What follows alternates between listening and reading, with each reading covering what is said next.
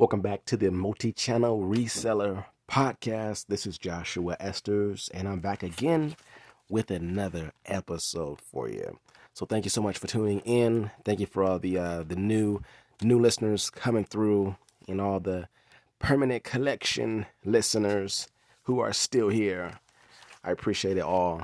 And um, let's get into this episode. So I have somewhat of a head start on the night.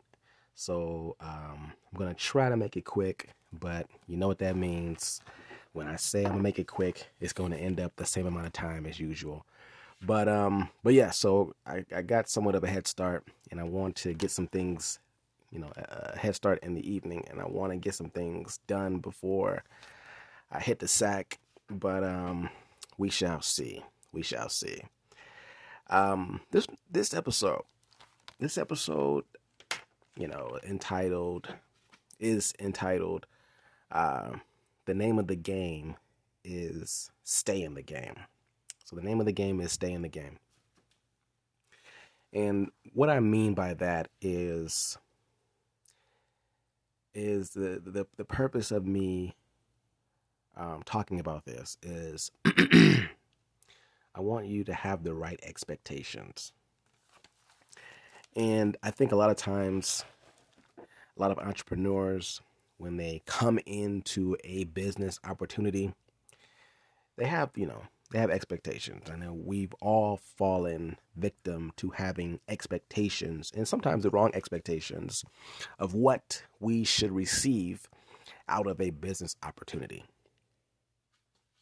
But the name of the game is stay in the game.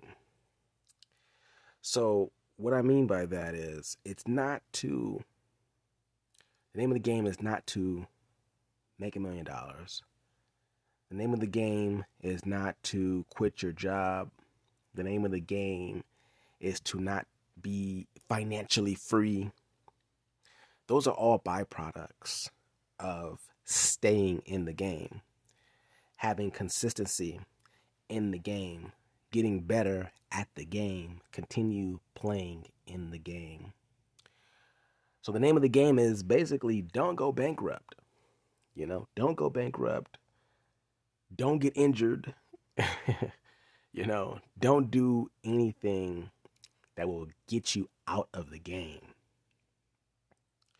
And not only that is um, to stay in the game and be in the game at all costs no matter what's going on. So the game, you know, if you if you haven't caught on already, the game is, you know, entrepreneurship, uh, but more specifically, what we do, you know, the business, you know, and, and particularly you know, e-commerce, for example. Not for example, but that's what you know that's what we do here, e-commerce. But it can be it can be applied to any business model or business opportunity that you're pursuing. So, at all costs, don't do anything that will keep you out of the game. And at all costs, be in the game no matter what's going on outside of you. Right? So, being determined to stay in the game. So, I'll use myself as, an example. uh, it didn't matter what was going on. You know, there were periods of time, you know, periods of time where uh, difficult things were happening around me. You know, people were saying certain things, or, um, you know, life was happening, but I still chose this path, right? I still chose this path.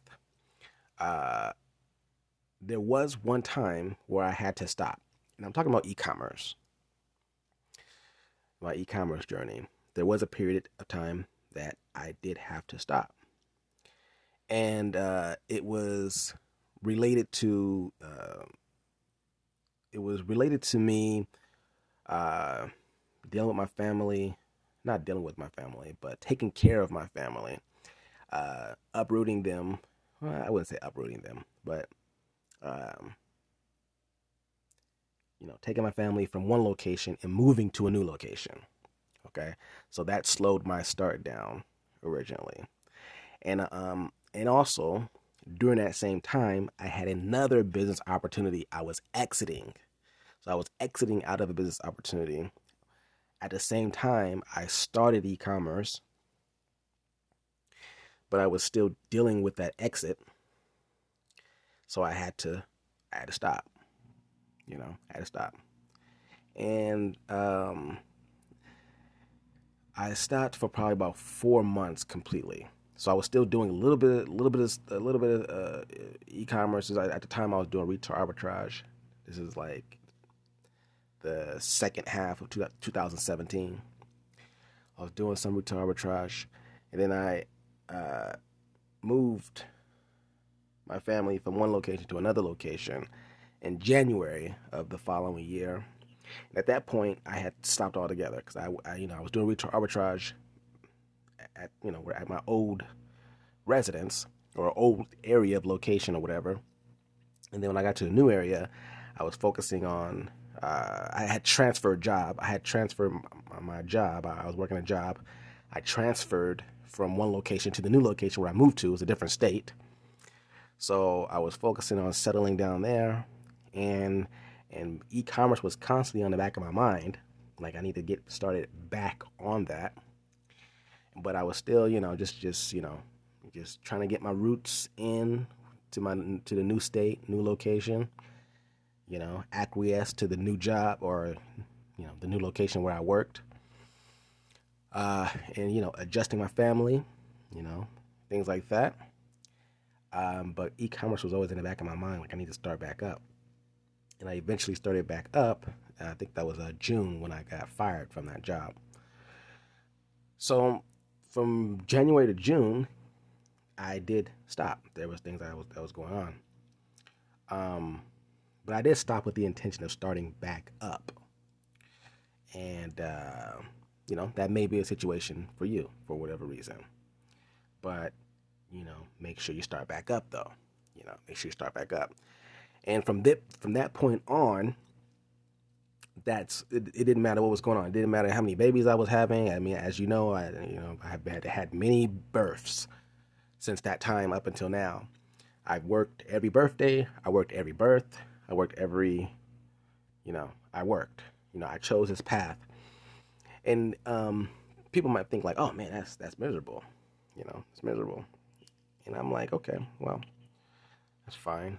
You know, if you don't, if you don't, if you've never had a business that paid you and you didn't have to work a job, you don't you you don't really understand how this works. You know, you don't really understand how this works, and actually, it worked beautifully.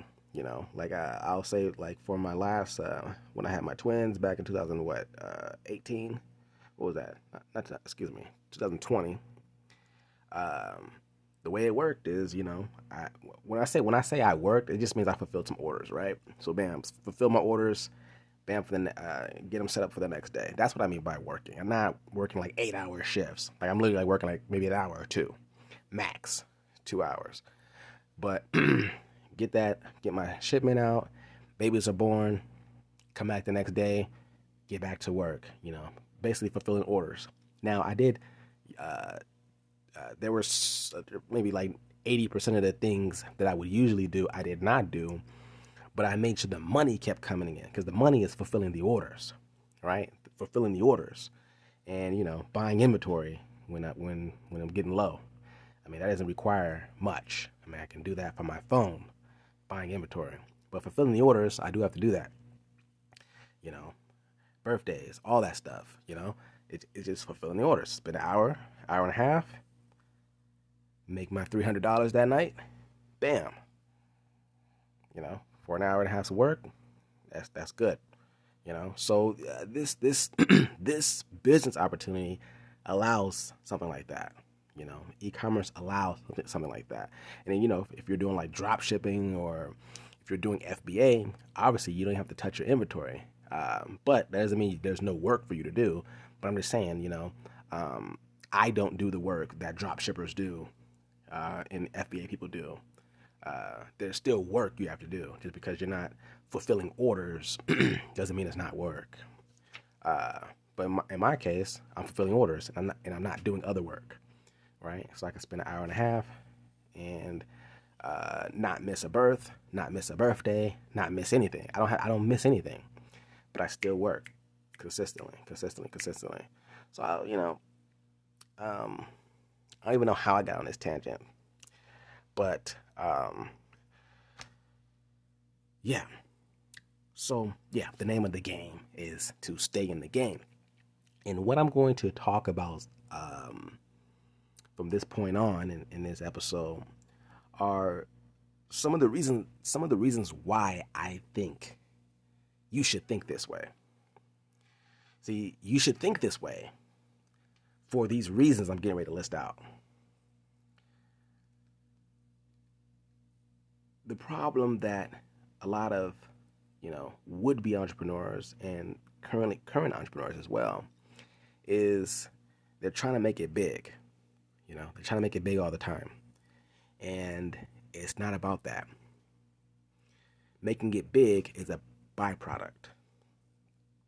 So a lot, a lot of the reasons why people go into business, they go into business to get byproducts of the thing that they should be thinking about, which is staying in the game. So I have a list of mindsets, a list of mindsets, uh, three mindsets that we're going to go over that uh, fall under the umbrella of staying in the game and um, let's get into it. All right. So the, the the first one that I have, they're, no, they're in no particular order. So the first one I have is uh,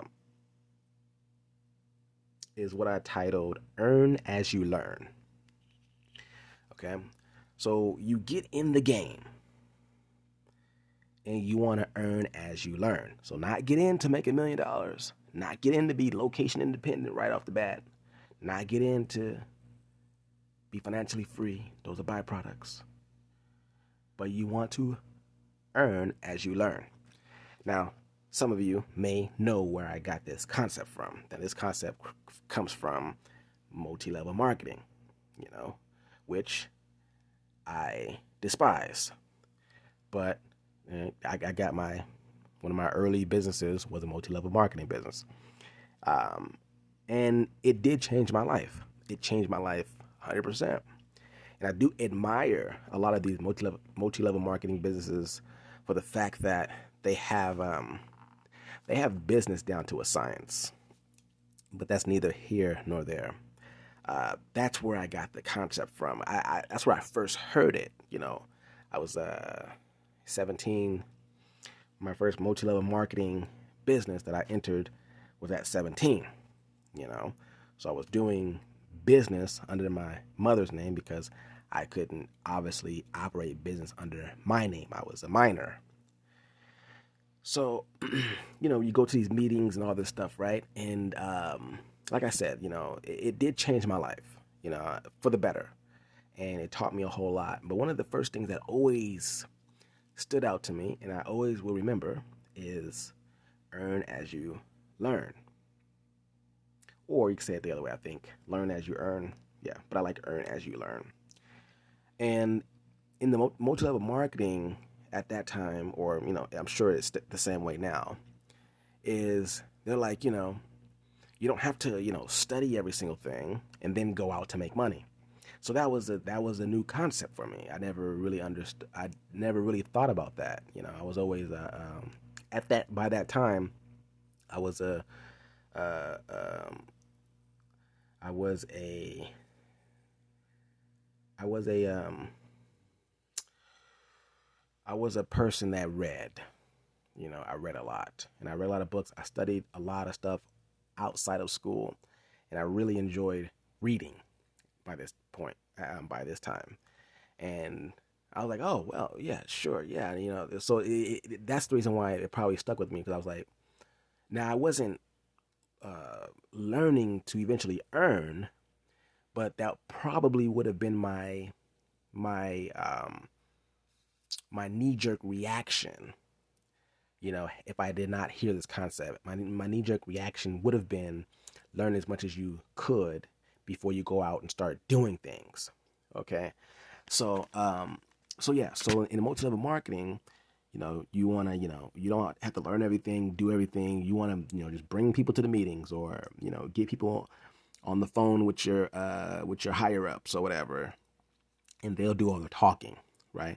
And then if they sign up, you just earned while you learned, right? But I take that concept and I've applied it with me ever since that that time. And that was pretty much the beginning of my entrepreneurial career. Is if you have a chance to earn as you learn, if your if your opportunity allows you to do that, by all means do it. And that's what uh, e-commerce had had had allowed me when I first started. I I didn't know ninety percent of the things that I know now. You know, all I knew, you know, back then was retail arbitrage when I first started. All I knew was I'm gonna scan these products, and if it's on my scanner app. If it's a profit, I'll send it in to FBA. That was all I knew, you know. And I had to learn how to do FBA and all that kind of stuff, and and and I was doing it while I was making money. So I was learning as I was earning. So you want to uh, keep that in mind when you're uh, executing on your business opportunity. Is you're oh what you're here to learn, okay? That's everything you're doing is for the purpose of learning, learning the business. There's no way that I don't even know everything that I need to know about e-commerce. I mean, shit. If you let you you you listen to my podcast, right? And I mean, I, I from my perspective, just I'm like, I'm talking, I'm hearing myself. I'm like, there there are a limited number of things that I know. Now, it just happens to be that those limited uh, things that I understand and know are the things that make me money, and are the things that work very well. And it's because that I I laser focused on these certain areas and I learned them while I was making money. And as I learned them, I started making more money right? I started making more money because I'm starting execute executing on the things that I know. But it's only a few lanes that I'm in, or only a few lanes that I fully understand about being an online merchant. It just happens to be the things that I know are the things that matter. Um, and that, that is not to say that what I don't know does not matter. That's not to say that. But what I'm saying is it matters to my what I do know matters to my bottom line to the point where, you know, I'm I'm okay. I'm I'm good.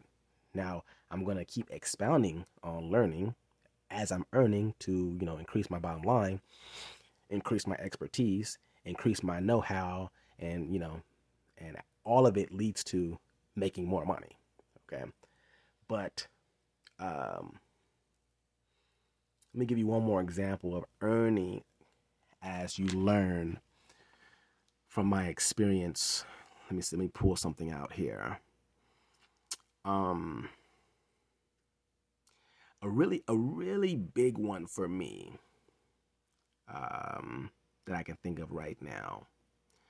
A really big thing that I had to um, learn and I made I made money while I was learning it was um, was shipping. When I transitioned from FBA to multi-channel, I um, there was a there was somewhat of a of a uh, of a hesitant of a hesitancy of shipping, right? because I didn't know how to price my items. And I'm specifically talking about eBay. Poshmark was a lot simpler, and it still is, uh, which is why I still do Poshmark. Um, eBay was e- eBay and uh, Amazon somewhat, you know, because Amazon, you, I just did FBA for the most part, Amazon.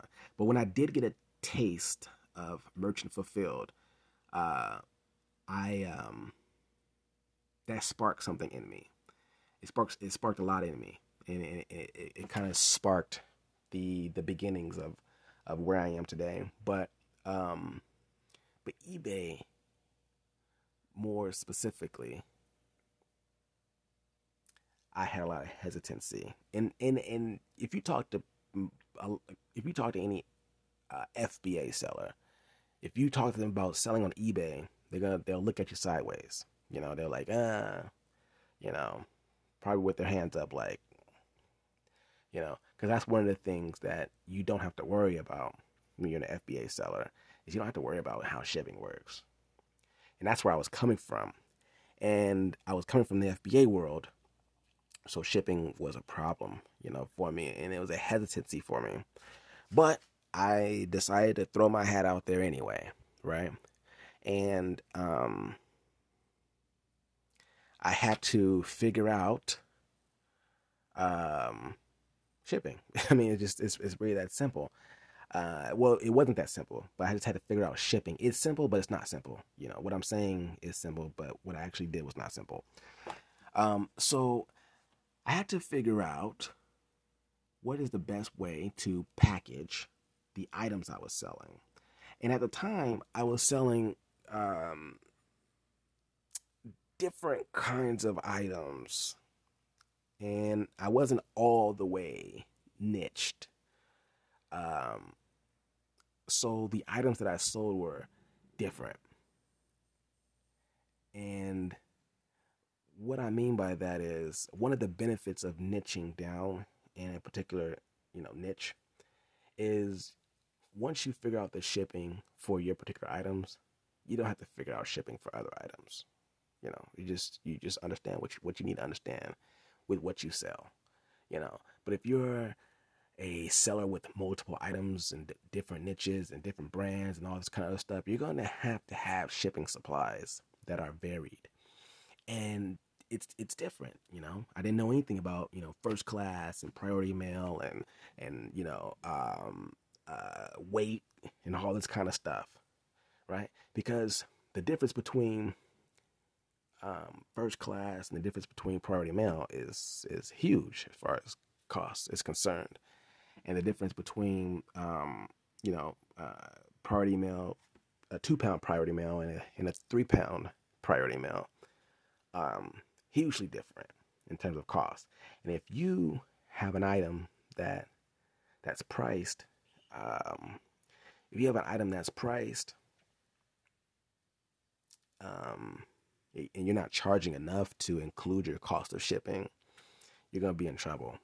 Um, so it took a long time for me to figure it out. It took me a long time, quite a bit of time, and I knew I was making money. I came, I came up with a formula uh, where I would make money, you know, uh, regardless of what the shipping was because I knew the shipping wasn't exceeding a certain uh, dollar amount because I was under uh, a certain weight class. And you know, as time went on, I stopped selling multiple niches. I just started just focusing on one niche, and most of my items are two pounds and under. I, I rarely have an item that's over three pounds, unless it's a seasonal item. But um, it took me a long time to figure out. Oh, okay, so 12 ounces is this price eight ounces is this price. One pound and under is this price. You know, two pounds is this price. Uh, uh, flat rate is this price. You know, legal flat rate, padded flat rate. Um, you know, all these different things. You know, it, it, it. I didn't, I didn't learn. I only learned by doing. You know, there wasn't anybody that I learned from. There wasn't any videos that I learned from or anything like that. and I was I'll tell you there's one um one one thing that I really look back and I kind of cringe on was um when I first started uh, eBay I was doing all I was doing all economy shipping. I didn't know what economy shipping was. I just knew it was the cheapest option to select from and I just selected it. I selected it and I printed the label out. and then I would get these uh these messages from from potential buyers or not potential buyers. I would get these messages from the customers, constantly asking, "Where's my order? Where's my order? Where's my order?" So I was just always answering that question, "Where's my order?" And that's what I learned. It took me a long, it took me a while to figure it out, but I eventually learned that oh, economy shipping generally takes longer than uh, priority mail shipping. You know, priority mail shipping is two to three business days. E- economy shipping could be four to ten business days or something like that. You know, and people were getting, I was getting, you know, bad reviews and all this kind of stuff because it just took forever for the products to get there, and um, and I had to. Now I was making money, I was earning because I was paying very low shipping, but then that's when I, oh, okay, I, I got to go to priority mail. Now I paid more I paid probably like three, four, five dollars more per item uh, to to sell in priority mail shipping, and um, so I was making less money, but I was getting less headaches. And then maybe like a year or two later, about maybe uh, I don't know a year, a year or two later, I was drop I was dropping my packages off at the post office. This is I wasn't doing pickups at this time. I was I would I would leave the house and drop my packages off at the post office. And the person working there said, "Hey, try this. Try this out. This this this this uh, packaging. You should try this packaging." I didn't try it. Okay? I didn't um uh, I didn't try it. It was months and months and months until I looked at it and I said, "Hey, let me try this packaging." And then when I looked it up, it was $3 cheaper to ship in the packaging that she gave me opposed to the packaging that I was uh, regularly shipping already. So I was saving about three, uh, about three dollars on every single sale, and um, you multiply that out. That's a lot of savings because one of my business, one of my biggest expenses is shipping. I think that's my business, my biggest expense is shipping. Um, spend thousands of dollars. I think last year it was like spend damn near fifty thousand dollars or something like that on shipping. You know, so um, so yeah, so that whole process of me learning how to ship what I what I sell and and knowing how to ship, that was literally that took me about uh, three maybe three years for me to figure out um, what I'm doing now. So what I'm doing now it was a three year process. It didn't take me three years to figure it out. It was just a three year process. I mean, there were just certain things that I did not know to even look for, you know, but I was still making money. I was still earning as I was learning, you know. But yeah, so um yeah, that's that's what that was. That's what that was. All right, cool. So let's let's move on to the second thing. So the second thing, the second concept or mindset under the name of the, the, the name of the game is to stay in the game. Is you want to think about these things when you're when you're uh, like these these are just like these are the things you want to aspire for or aspire to when you're in business. You want to earn as you learn. And the second thing I'm going to call private business insider trading. So, private business insider trading. All right. So, uh, so insider trading is illegal, right? So, insider trading is illegal. Uh, and for those who don't know what insider trading is, it's basically where you're trading your shares of stock. Say, like if you work for a company or if you're the owner of a company, a public company, that's the key thing. Public companies. If it's a public company, company, and you're acting on knowledge, and you know you're a worker there or you're an owner there, and you're acting on knowledge that benefits you. Uh, you're acting on buying more stock or selling your stock based on knowledge that you have and the public does not have. That's illegal, you know, because you're a publicly traded company. So you have to uh, uh, use the same information that everybody else has. You have to publicly state the information that you know the stock price is going to go down before you start selling your stock, right? Which is why that's one of the reasons why Martha Stewart went to went to jail, you know, years ago. Those who know about that, uh, little old lady, right, did some insider trading, you know, and she went to prison. It was a nice prison, but she still went to prison. And um, you can't do that, right, in a public company. But in a private company, you have no obligation to the public in that form. Okay? So that's why I'm calling it private business insider trading.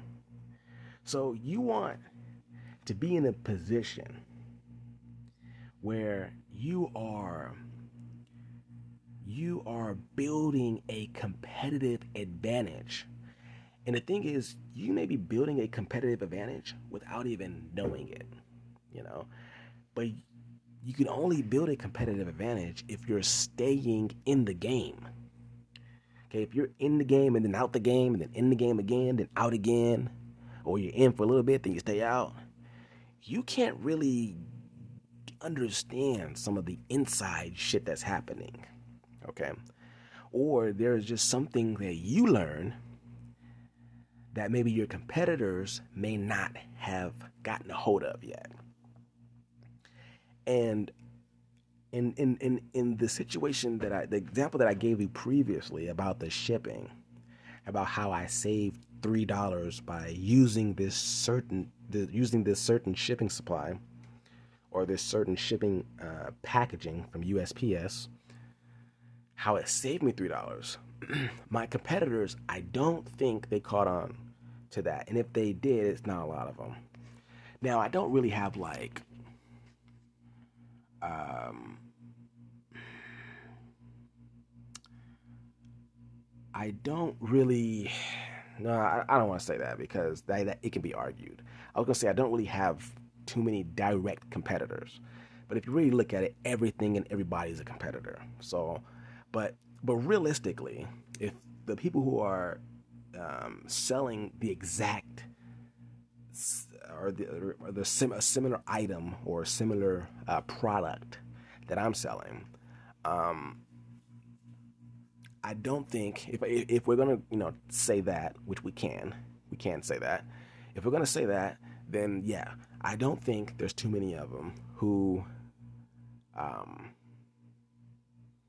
who who have gotten this I this this uh, who caught on to this cost saving in shipping. All right, and the reason why I say that, and I could be 100% wrong. I, I honestly I don't know 100%, but I'm only saying that because when I go through some of um, I, which I don't do often. I don't really look at my com- quote unquote competitors and all that kind of stuff. There's like there's, a, there's only one person who I look at, and I rarely look at them, but I, I look at them because they are they are a direct competitor. They are a direct competitor, and I used to be like, you know what, I'm cool being Pepsi.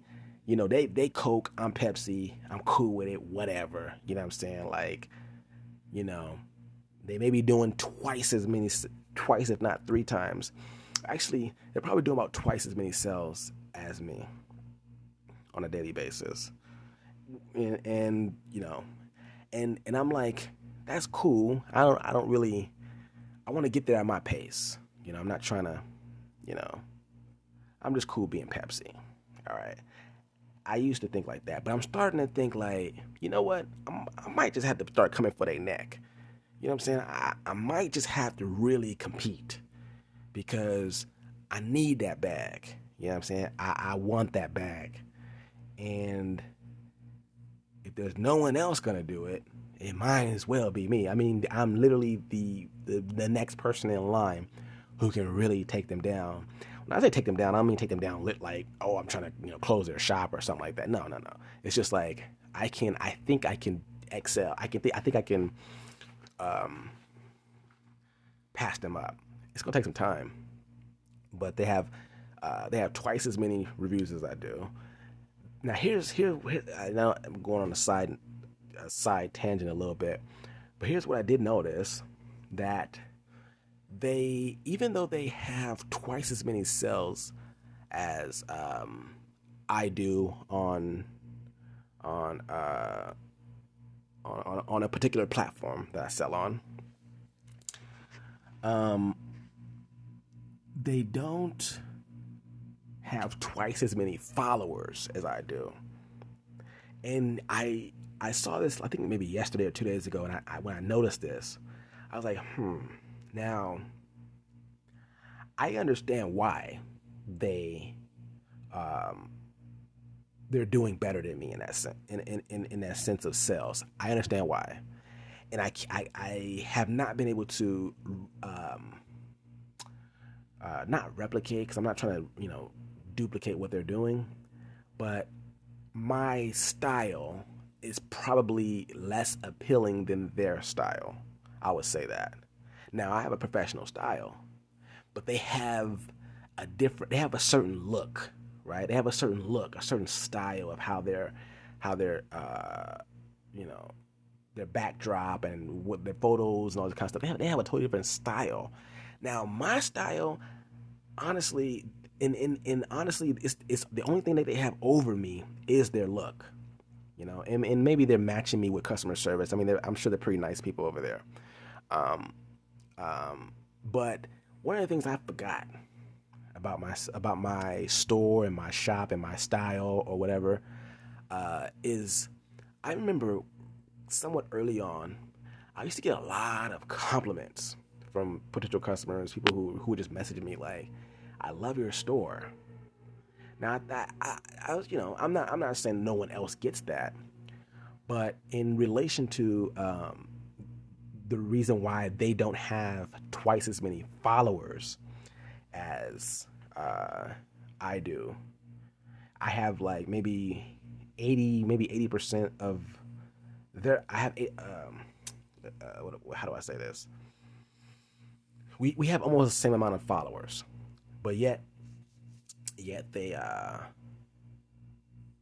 you can tell they do twice as much action as I do. You can tell just based on some of the the things I've been, you know, um, it's based off reviews. You know, I can I can tell based on their reviews and my reviews the number of reviews we have. Um, and I think people, uh, when people find me, they t- they tend to get a little hooked because just my style. My style is just like it, it's different. You know what I'm saying? It's unique and people like it.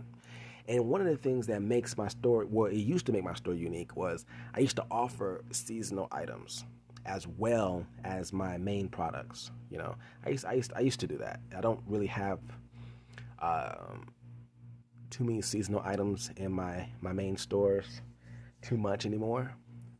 Uh, or not, uh, that's not true. I, I, I, I take them off some of the platforms and then I turn them, I keep them turned on on Amazon because Amazon, you know, Amazon's Amazon, so I'm to sell seasonal items during the year there.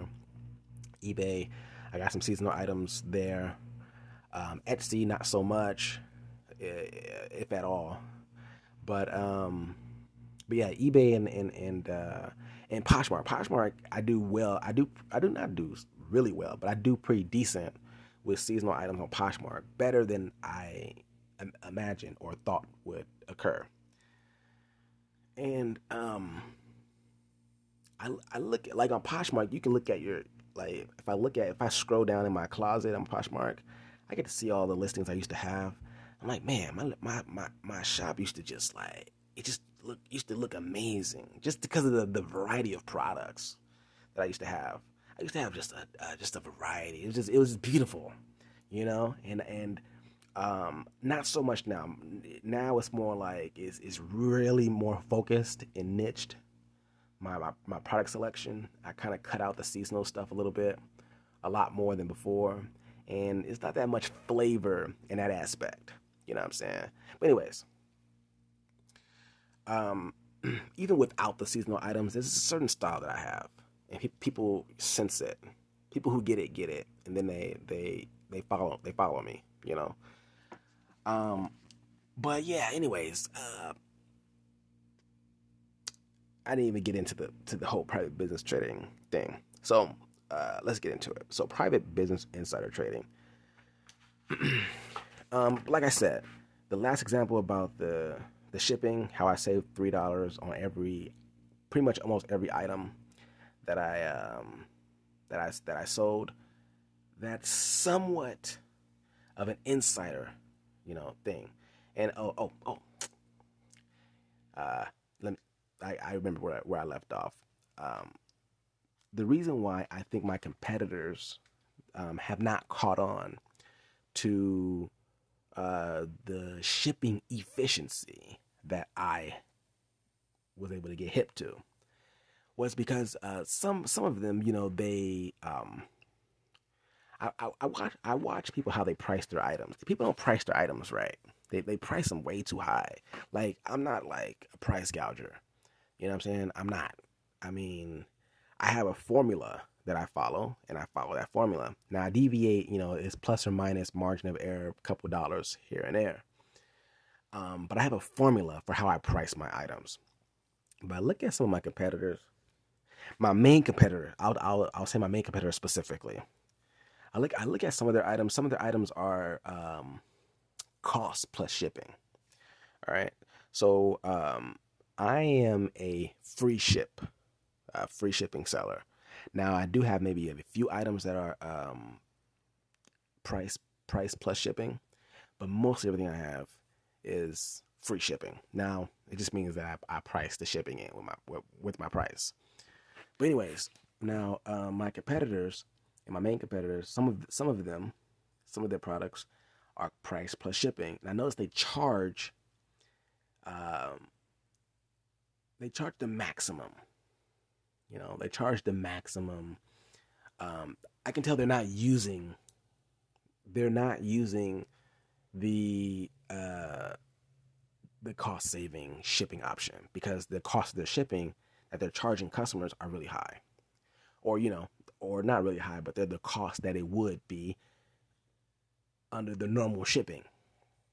Okay, so um, so because I'm able to sh- ship at a efficient price, I don't lower my price. But when I do lower my price uh, for whatever reason, maybe a product doesn't sell well or something like that, it it doesn't hurt me. But but um, but I still price the same way, but I make more money, obviously. but um, I see how they price their shipping, and they're not they're not uh, they're not using the cost efficient shipping that I'm using. You might think like, well, how how did they not find that out? Well, well, I mean, look how I found out. I found out just by someone, the the post the post office person just saying, hey, try this. They just gave me the package uh, the packaging and said, you know, try it. I mean, if if you don't know, you don't know. I mean, unless you're really like playing with the USPS website and you're trying, I, I don't even know how you would do that. I don't even know how you would do that. So, um, yeah, I mean, you don't find out, you don't find out, and then when you do find out, you do find out. It's just that simple. I mean, you have to have experience.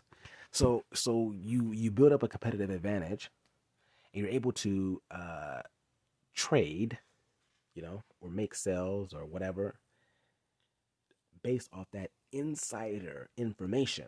Now, that's information I am not going to make public. I'm not going to make that public. Because if I make it public, then my competitors could do what I'm doing. All right. now, another thing, okay? Another another example of maybe private business insider trading. So let me let me just define define it a little bit because I didn't do I didn't really do that before. It's basically is when you come across a piece of information that makes you money, basically. That's not public information. Okay? It's not public information. It's something you came you came across and you're not obligated to, you know, tell the world, right? Because you're a private business. You're not a public business, you're a private business. If you're a public business, then you have to do that. You have to tell the world. So you start building your competitive advantage, right? So um, one of the one of the things is the the information you get from your customers okay? The complaints you get from your customers the uh, what they like what the things that they like the things they dislike. You get all of that data and all of that information to make decisions on your products okay? Or on, on your product or on your products.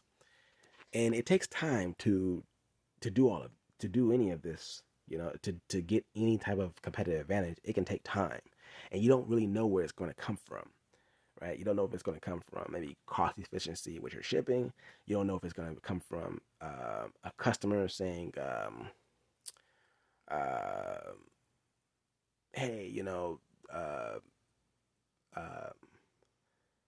the quality of this particular product you're selling isn't isn't the best. Like something keeps breaking or something like that, right?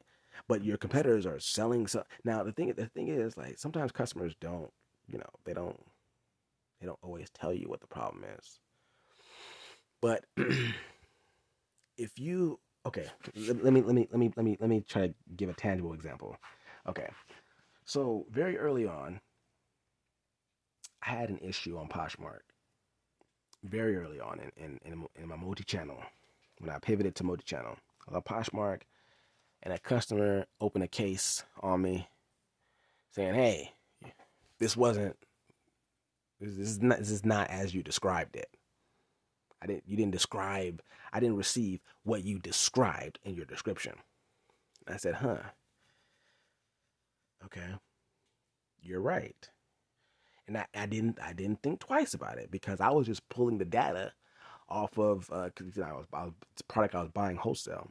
I was just pulling the data off the wholesale website, copy and pasting it, putting in my description, and that's what everybody else did too.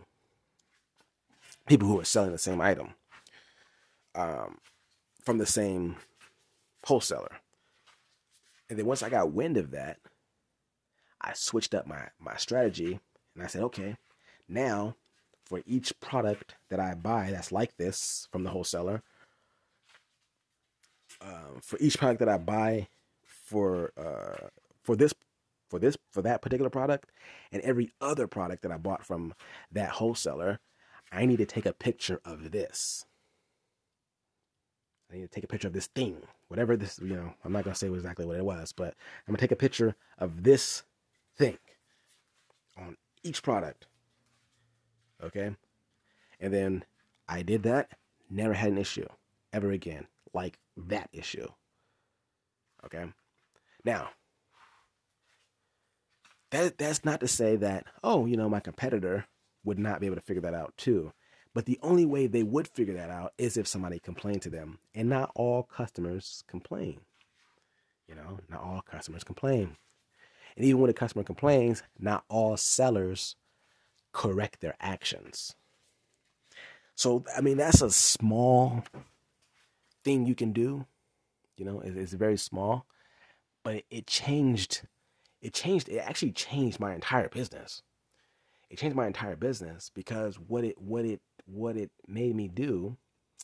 It made me do is it made me become a um, a product photographer. You know, I wasn't intending to, but now I'm like, okay, I need to make sure I have these photos. Okay, and um, I need to make sure I have certain photos. So now I make sure I have certain photos of a lot of my products. And um, at that time, I had a professional camera.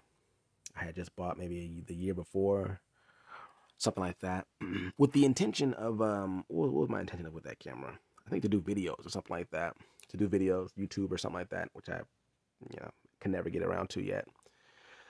But um, but that gave me um, a competitive advantage right then and there. Me having a professional camera, not saying you can't do it with a non-professional camera, but I had a professional camera, and um, and it, it allowed me to take certain photos. And now that I uh, I do things that my competitors were not willing to do because it takes more time. So it gave me a competitive advantage. It took more time to take pictures. It took more it took more time to do that and and then, and I have to organize them and I have to you know and and and and, and nowadays um, like I still you know I still do product photography and it's a certain there's a whole process to it you know and I'm doing something that my competitors are not willing to do and therefore I am uh,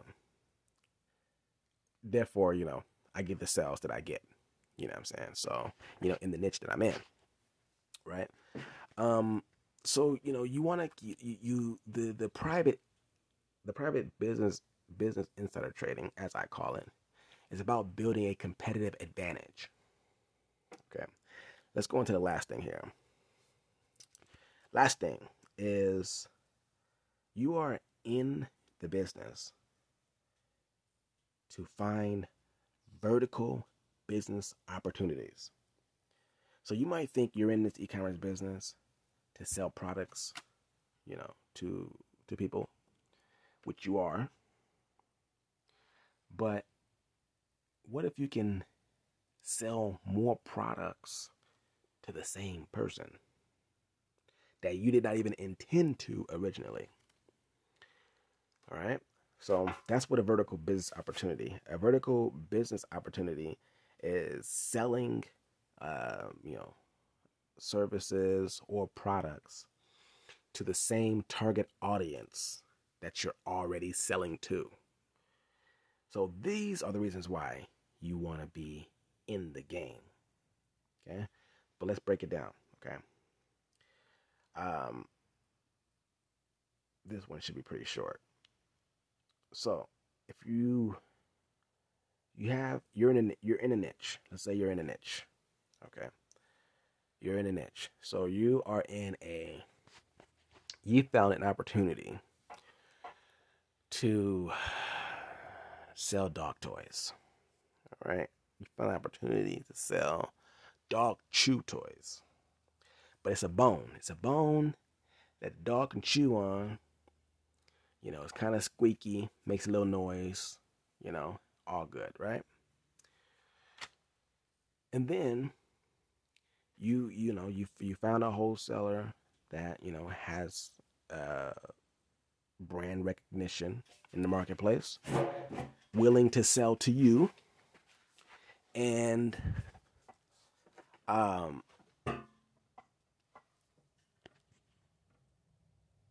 and you start selling them. All right. So you realize later on, you know, you know, maybe a year later, maybe six months later, maybe three months later, you realize that, huh? So a lot of your reviews says, a lot of your reviews from customers say, hey, you know, um, they would be so cool if uh, if you had a uh, if you had you know the same dog toy, but it had like you can fill it up with peanut butter. You know, like you know, the dog kind of food peanut butter. And you say, hmm, that'd be cool. You go back to your wholesaler and say, hey, do you guys have something like that? They tell you yes. And now you sell your product in a bundle. You sell, maybe you sell the original one, and then you also sell the new one that has the peanut butter in it. All right. Or you or you can sell it, you know, just sell the new one with the peanut butter. That's fine too. But but if if the customer values both, let's say the customer values both, now you're now selling two products to the same buyer. Uh, your profits increase, obviously. Your shipping does not change. Let's say your shipping does not change. Let's say you know uh, you got to make sure these details are, um, thought about before you place in a wholesale order. Is you want to, you know, make sure the shipping. Let, let, let's say the shipping doesn't change. Let's say it doesn't cost any more to ship both, you know, than it does to ship one, and that's that's a that's a huge possibility that it's not going to cost you anymore. Um, and um, so you've just increased your profits significantly on a per item basis, right? So now you have more people, more people will probably buy the bundle than would buy the product individually, and the people who would the people who would buy the product individually would also buy the bundle. So you now increased your customer base with people um, who saw your product, maybe viewed it, but passed on it. But they are willing to buy the bundle, though. They would be willing to buy the bundle. And then you also have the the same people who would have bought the individual product from you to begin with, you know.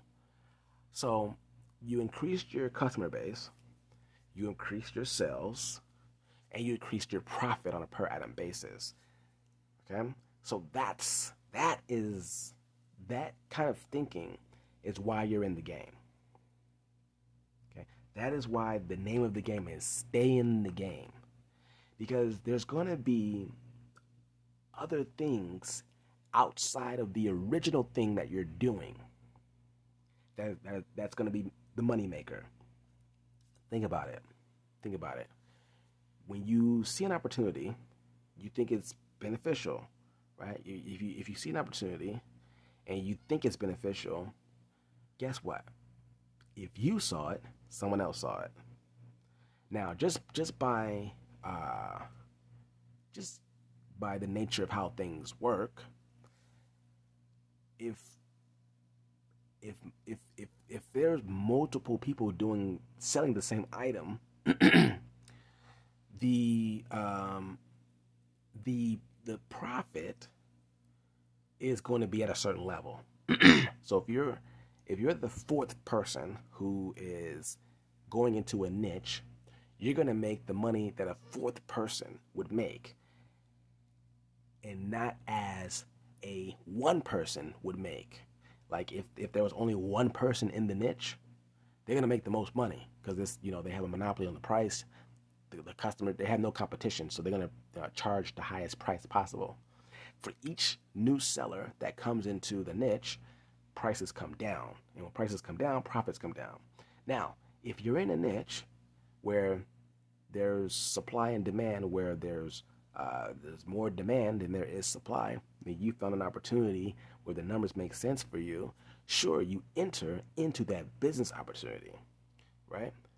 But the real moneymaker is what you find out in the niche.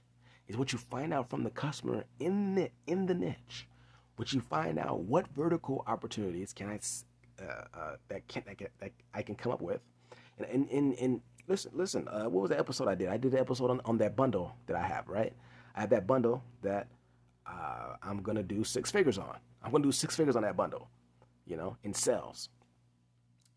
And it's the same thing. I sell the you know if you go back, um, what is this? It's the episode. Shouldn't be too far along. Uh, maybe it's in the 60s, I think. It's in the 60s, I think. And it's an episode where I, where I think it's titled uh, Six Figure Bundle or something like that. That's an example of vertical. That's an example of vertical uh, a business. Customers were asking for an accessory. I went to the went to the uh, manufacturer. They made the accessory for me. I have the exclusive on that accessory, and half of the people who buy the product from me, I, I, sell I sell like I said on average I sell about three of the bundle a day and about four of the regular uh, the product by itself. I make uh, I make twenty dollars profit on the single item, and I make an, an additional five dollars profit on the uh, the bundle. And um, so I make twenty dollars profit on the uh, uh, on the single item and $25 profit on the bundle. Now, um, in my opinion, that's my $25 profit, and I, I, I, break all that stuff down in, in that episode. Uh, I'm not gonna get into that right now. But anyways, so yeah, that's a vertical business opportunity. That's what you get in the game for. That's where the money is made. Because if you're selling something that somebody else is selling, you're getting the profit that you can only get by selling that profit. But here you come in, you start you start getting the uh, um, you start. Uh, well, we had I, I, had to cut it for a second. That's why it sounds like this. Uh, but I'm back, and then you you you come in the game. You come in the game, and you bring in your determination. You bring in your hunger. You bring in your wit. You bring in your desire to learn. You you bring in your desire to earn and learn. You bring in your your your uh, determination to find out how to make this work efficiently, and you develop those private business insider trading traits, right? And then you are determined to keep an eye out and an ear out for different vertical business business opportunities. That's where you start making the real money. That's that's where the real money is made. That's why I'm saying the name of the game is stay in the game. And it's not, oh, go in, make a million dollars by doing what everybody else is doing or doing what I see other people are doing, right? It's not about that. It's about coming in. If the opportunity grants profit, go ahead and profit, okay? Learn the business, learn as you earn, okay? Learn the business. Start developing competitive advantages and also start looking out for vertical business opportunities. Now, all of those things, you're doing something that your competitors are not doing. And whenever you're doing something that someone else is not doing, you're going to make the most money. Right? I mean, that, that makes sense, right? Because I just gave you the example of someone who's the only person in the niche. If you're the only person in the niche, you essentially have a monopoly on it, you're going to charge the highest price possible because there's no competition. And each person that comes into the niche is the price is going to come down and the profits are going to go down. But if you're doing something in that niche that none of your competitors are doing, that whole process starts over again. So now you're in the niche, okay? You're in a, you're in a, a provable niche that works already because you see other people doing it. You're earning as you're learning. You're building a competitive advantage by uh, learning the business and you know um, uh, uh, keeping an ear and an ear open for what customers are saying and looking at data and you know looking for opportunities to become efficient. And then you are looking for vertical business opportunities and you're doing something that your competitors are not doing. So therefore you can charge the highest price possible because you have a monopoly on that vertical business not the main business. You have monopoly on the vertical business. You have monopoly on the bundle. Okay, only you offer the bundle. For example, you know that that's my situation. Only I offer this bundle. You cannot get this bundle that I have anywhere else. You can't get anywhere else. And, and here's here's another thing that's that's trippy like there's there's some icings on the cake that I can't get into. There's there's so many nuances to all this stuff. I can't get into all this. I'll be on I'll be on this podcast for 20 hours. You know, there's so many nuances to this. Because um I make twenty dollars profit on that single item. Right? Now I didn't always make twenty dollars profit. I used to sell that product let's see, how many? I used to sell that product for was it seven dollars? I used to sell it for seven dollars cheaper than what I sell it for now. Okay, yeah, I used to sell it for seven dollars cheaper. That's when I first started selling it. Okay, now it's not a product that you know you, you can just get anywhere. You know, um, but sure, other people have similar items, maybe, you know. Um, but as I started getting more reviews for the product and things like that, that allowed me to charge higher prices, you know, because the marketing on uh, on these platforms, you know, it gave me the social proof with the reviews and the and and and and and and, and, and um, what else? What else? Yeah, the reviews. Pretty much the reviews and and the the placement, the product, the product placement that they do on the platforms, uh, how they advertise my product, I was able to increase my price, you know, by seven dollars, and that has yielded me a nice return. So now I offer. Now that's not, that's what I was going to say, but I didn't feel like going into it because I, did a whole episode on it. But um, but anyways, the icing on the cake is you can still probably even raise your price on that single item because you offer a bundle. Because you offer a bundle. Because what they're what because what customers are doing is they're locking in on you. They don't see your competitors. They see you. So you can charge a higher price because they're locking in on you because you're offering things that other people are not offering and they know that before they even look at your competitors. So now they come to you and you're able to charge a little bit more you know, maybe not seven dollars, seven dollars more on a on a per item basis, but maybe you could charge maybe a dollar more, you know, and capitalize on traffic being sent to you because you have the reputation of having something other people don't. Even though they can find that probably that same item or something similar with your competitors. But because they have the perception that you offer something that they don't, you can charge a higher price on on the individual. And then you can also obviously charge more on the bundle and you're gonna make more because the shipping doesn't change anything. You know, it doesn't change anything. As long as as long as it doesn't really as long as your bundle doesn't change it like my bundle right now, it doesn't change how much more I work.